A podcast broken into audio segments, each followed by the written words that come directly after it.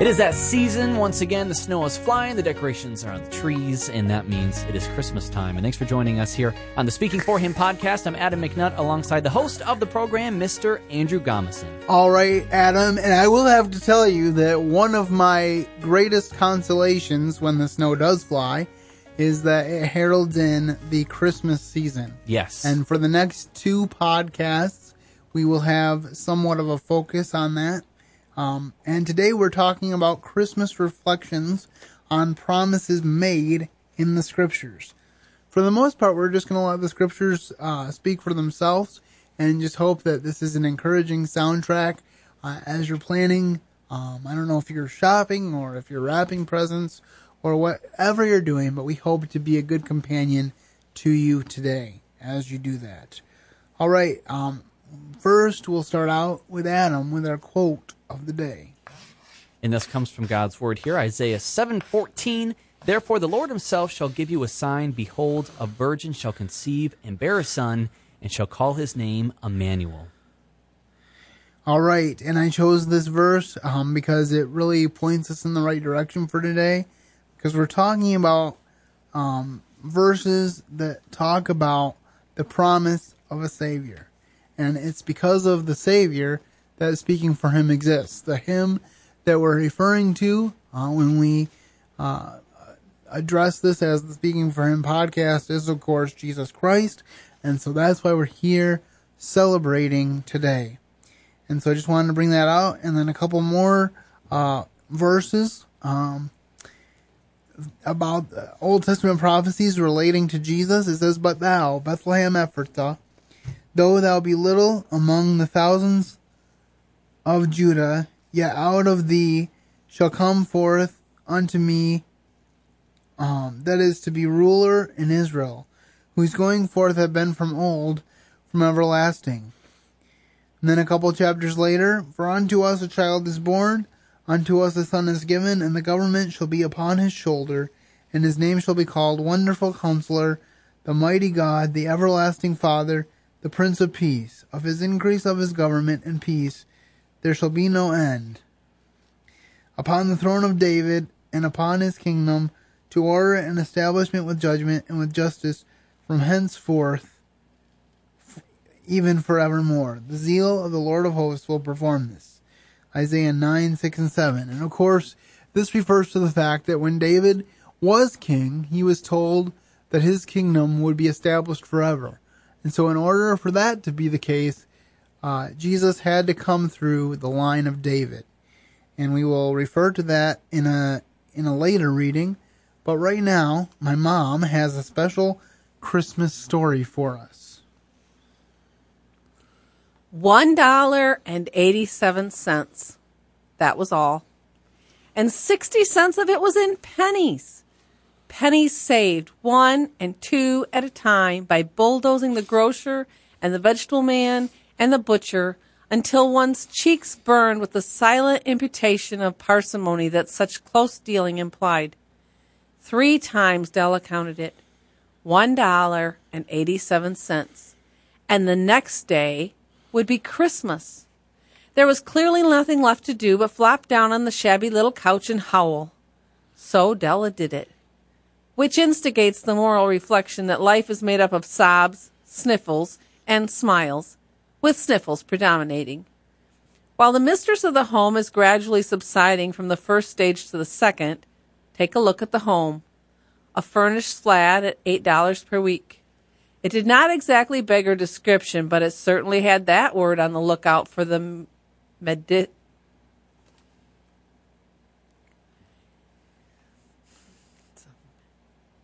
medicancy. Okay. It did not exactly beg her description, but it certainly had that word on the lookout for the medicancy squad. In the vestibule below was a letterbox into which no letter would go, and an electric button from which no mortal finger could coax a ring. Also appertaining thereunto was a card bearing the name Mister James Dillingham Young.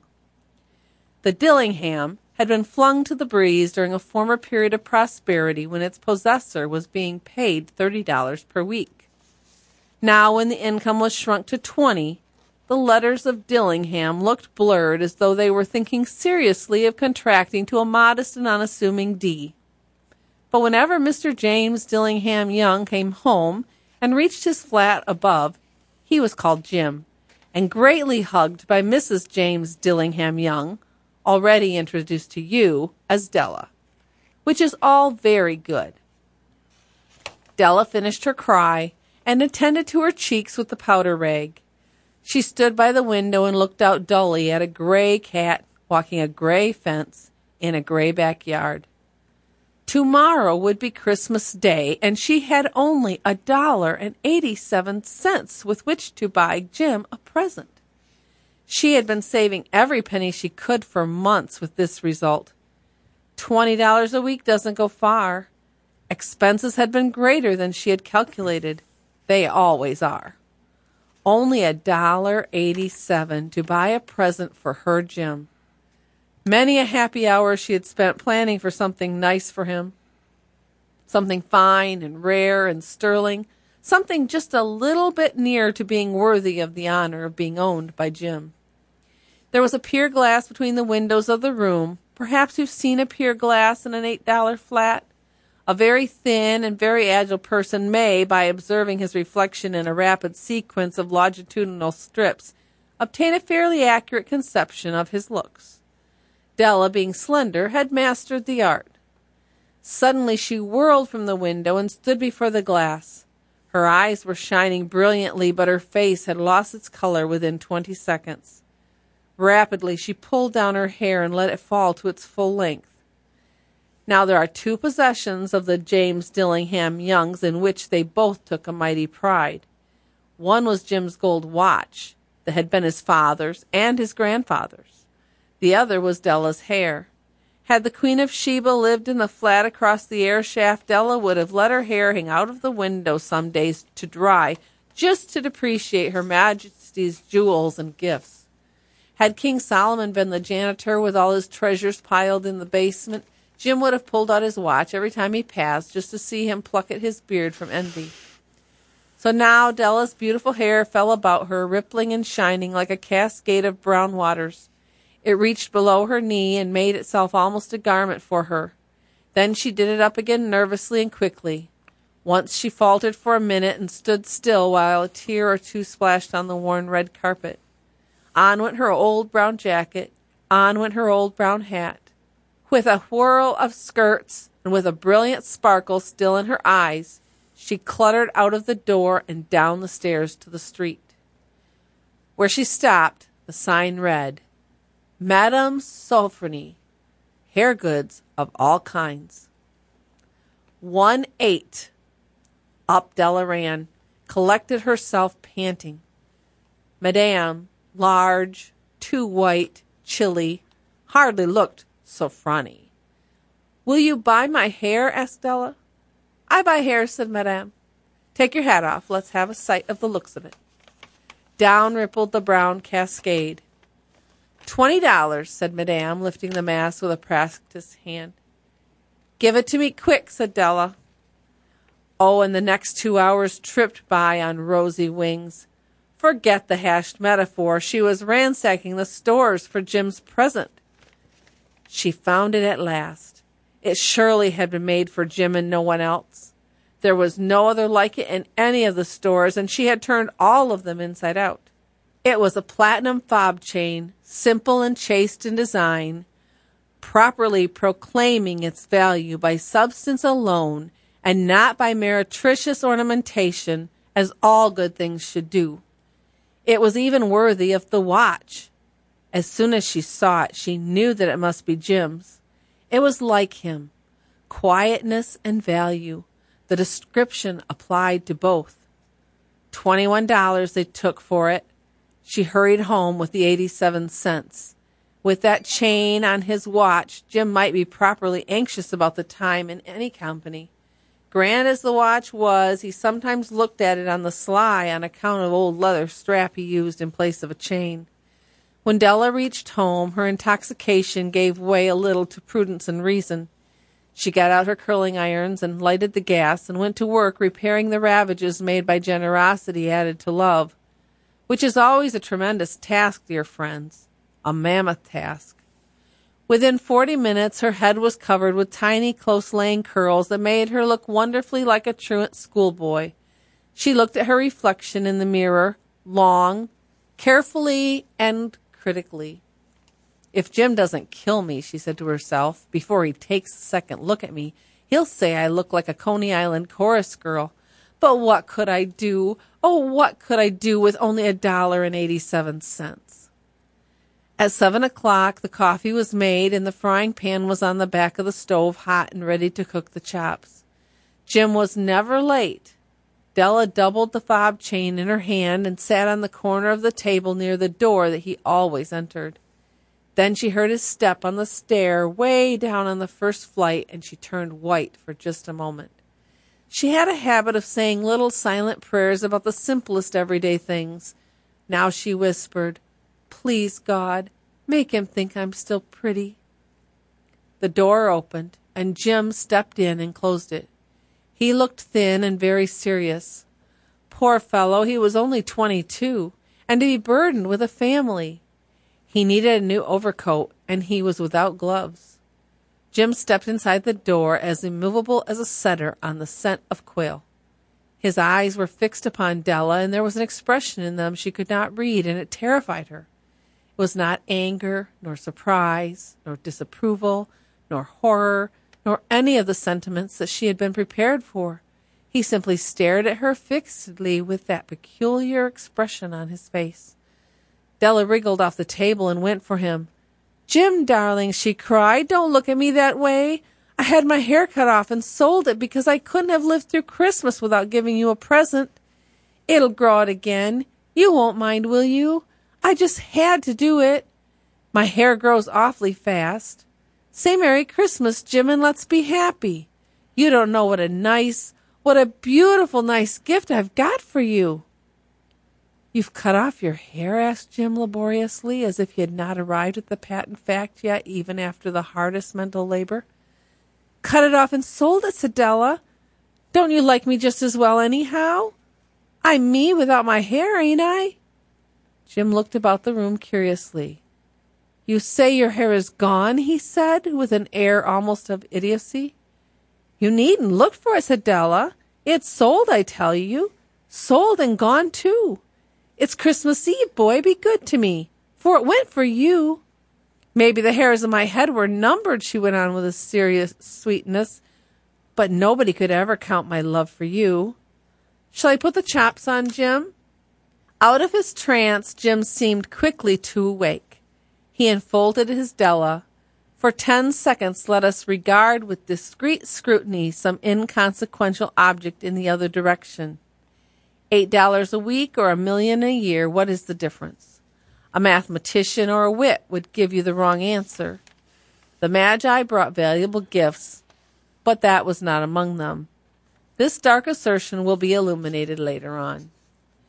Jim drew a package from his overcoat pocket and threw it upon the table. "Don't make any mistake, Dell," he said, "about me.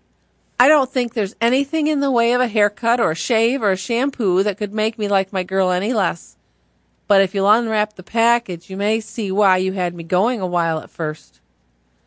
White fingers and nimble tore at the string and paper, and then an ecstatic scream of joy and, alas, a quick feminine change to hysterical tears and wails, necessitating the immediate employment of all the comforting powers of the Lord of the Flat. For there lay the combs, the set of combs, side and back, that Della had worshipped for long in a Broadway window. Beautiful combs, pure tortoise-shell combs, with jeweled rims, just the shade to wear in the beautiful vanished hair. They were expensive combs, she knew, and her heart had simply craved and yearned over them without the least hope of possession. Now they were hers, but the tresses that should have adorned the coveted ornaments were gone. She hugged them to her bosom, and at length she was able to look with dim eyes and a smile and say, "My hair grows so fast, Jim." Then Della leaped up like a little singed cat and cried, "Oh, oh!" Jim had not yet seen his beautiful present. She held it out to him eagerly upon her open palm. The dull, precious metal seemed to flash with a reflection of her bright and ardent spirit. "Isn't it a dandy, Jim? I hunted all over town to find it. You'll have to look at the time a hundred days times a day now. Give me your watch. I want to see how it looks on it." Instead of obeying, Jim tumbled down on the couch and put his hands under the back of his head and smiled. "Dell," said he, "let's put our Christmas presents away and keep them for a while. They're too nice to use just at present. I sold the watch to get the money to buy your combs, and now I suppose you should put the chops on." The Magi, as you know, were wise men, wonderfully wise men, who brought gifts to the babe in the manger. They invented the art of giving Christmas presents. Being wise, their gifts were no doubt wise ones, possibly bearing the privilege of exchange in case of duplication. And here I have lamely related to you the uneventful chronicle of two foolish children in a flat who most unwisely sacrificed for each other the greatest treasures of their house. But in a last word to the wise of these days, let it be said that of all who give gifts, these two were the wisest. Of all who give and receive gifts, such as they are wisest. Everywhere they are wisest. They are the Magi. All right, thank you, Mom. That is The Gift of the Magi by O. Henry. And now we have a reading from the book of Matthew from Adam McNutt. Now the birth of Jesus Christ was on this wise. When as his mother Mary was espoused to Joseph before they came together, she was found with child of the Holy Ghost. Then Joseph, her husband, being a just man and not willing to make her a public example, was minded to put her away privately. But while he thought on these things, behold, the angel of the Lord appeared unto him in a dream, saying, Joseph, thou son of David, fear not to take unto thee Mary thy wife, for that which is conceived is her, is of the Holy Ghost. And she, she shall bring forth a son, and thou shalt call his name Jesus, for he shall save his people from their sins. Now all this was done that it might be fulfilled, which was spoken of the Lord by the prophet, saying, Behold, a virgin shall be with child, and shall bring forth a son, and they shall call his name Emmanuel, which is being interpreted as God with us. And that is Matthew one eighteen to twenty-three, and we'll follow that up with Mark one one to three, which is the beginning of the gospel of Jesus Christ, the Son of God, as it is written in the prophets, Behold, I send my messenger before thy face, which shall prepare thy way before thee, the voice of one crying in the wilderness, Prepare ye the way of the Lord. And now my sister Charity is going to share with us uh, the hymn story of one of um, the the great hymns of the faith for Christmas time, and that is, O Come All Ye Faithful. O Come All Ye Faithful was originally known as Adeste Fideles, because it was first written and sung in Latin before being translated into English. The Latin version remains popular and is sometimes still recorded today. Englishman John Francis Wade and his friend John Redding decided to go together to write a song based on the Bible passage Luke two fifteen through sixteen, which says, When the angels had left them and gone into heaven, the shepherds said on to one another, Let us go to Bethlehem. Let us go to Bethlehem and see this thing that has happened, which the Lord has told us about. So they hurried off and found Mary and Joseph, the baby. So they hurried off and found Mary and Joseph and the baby, who was laying in the manger. After John Francis Wade composed the music, and John Redding wrote the lyrics, Adeste Fideles was published in seventeen fifty-one as part of the collection of hymns called Cantus Diversi. Much later, in eighteen forty-one, Frederick Oakley translated the Latin words of Adeste Fideles into English version that people often sing today, changing the name of the song to O Come All Ye Faithful. Thank you, Charity. And as that song uh, fades into the background, we just want to give you a couple more passages of Scripture. And I am going to start with Luke one, twenty-two to thirty-six. And in the sixth month, the angel Gabriel was sent from God unto a city of Galilee named Nazareth, to a virgin espoused to a man whose name was Joseph, of the house of David, and the virgin's name was Mary. And the angel came in unto her, and said, Hail, thou that art highly favored, the Lord is with thee, blessed art thou among women. And when she saw him, she was troubled at his saying, and cast in her mind what manner of salutation this should be. And the angel said unto her, Fear not, Mary, for thou hast found favor with God. And behold, thou shalt conceive in thy womb, and bring forth a son, and shall call his name Jesus. He shall be great, and shall be called the Son of the Highest. And the Lord shall give unto him the throne of his father David, and he shall reign over the house of Jacob forever, and of his kingdom there shall be no end. Then said Mary unto the angel, How shall this be, seeing I know not a man? And the angel answered and said unto her, The Holy Ghost shall come upon thee, and the power of the highest shall overshadow thee. Therefore also that holy thing which shall be born of thee shall be called the Son of God. And behold, thy cousin Elizabeth, she has also conceived a son in her own old age, and this is the sixth month with her, who is called barren. For with God nothing shall be impossible. And Mary said, Behold the handmaid of the Lord, let it be unto me according to thy word. And the angel departed from her. And that's Luke one twenty-two to thirty-six. And then we have one final reading, once again from Adam. This comes from John one, verses one through four. In the beginning was the Word, and the Word was with God, and the Word was God. The same was in the beginning with God. All things were made by him, and without him was not anything made that was made. In him was life, and the life was the light of men. Today, um, as we bring in our Christmas celebration, which will continue next week with Promises Fulfilled, uh, we are thinking about the coming of God to earth. He came as a baby, but the ultimate end of him was to go to the cross for our sins. My prayer is that you have not, if you have not yet trusted him as your Lord and Savior, that you would do so today.